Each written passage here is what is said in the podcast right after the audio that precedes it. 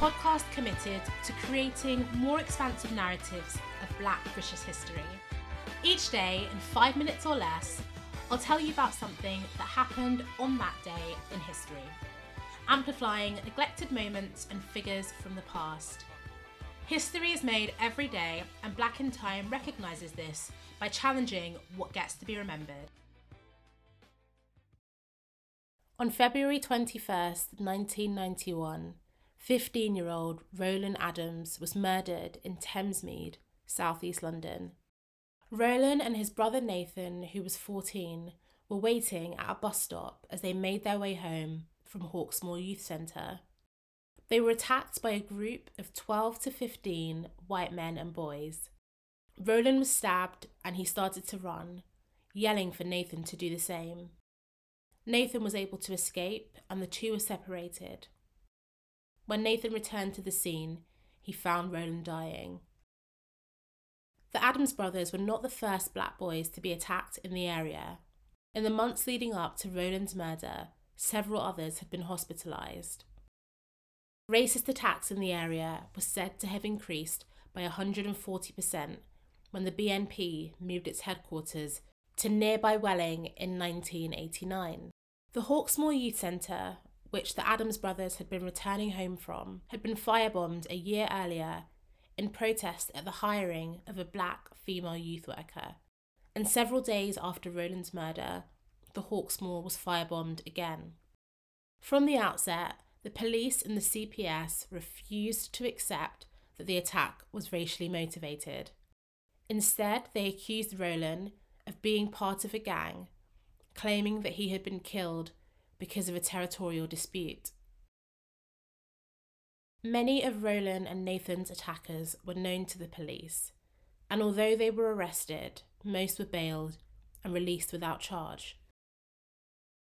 Of those arrested, only one was charged with murder Mark Thornburrow. He was sentenced to 10 years in prison and is now free. A number of others were charged with violent disorder, but this was later reduced to minor public order offences. They weren't jailed and some continue to live in southeast London to this day. Rolan's murder echoes that of Stephen Lawrence, who was killed just 20 minutes away less than two years later.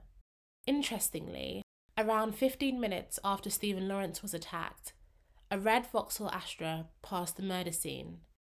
It slowed down and five white men hung out of the car, openly laughing. It then turned around for a second look before driving off. At the time, it wasn't stopped by the police.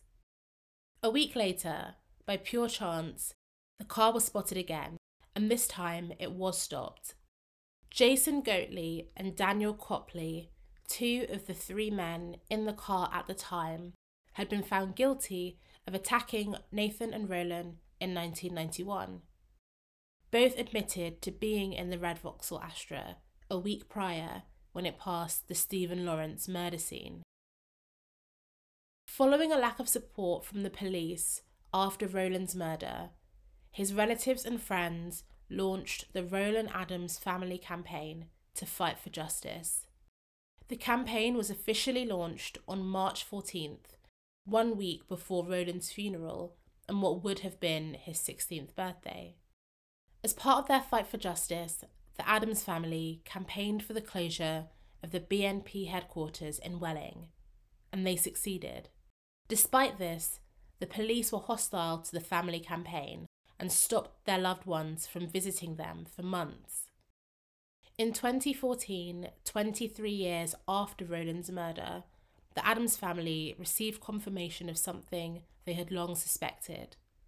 As they campaigned for justice, they were spied on by members of the now disbanded Special Demonstration Squad. This was a unit of the Met Police set up to infiltrate British protest groups. The Adams family were just one of many grieving families that were spied on as they fought for justice. The full extent of this is still unknown. An independent public inquiry into undercover policing was launched in 2020, and the report is due back later this year. Thanks for listening to today's episode of Black in Time. I hope you enjoyed it, and if you did, please share it with a friend.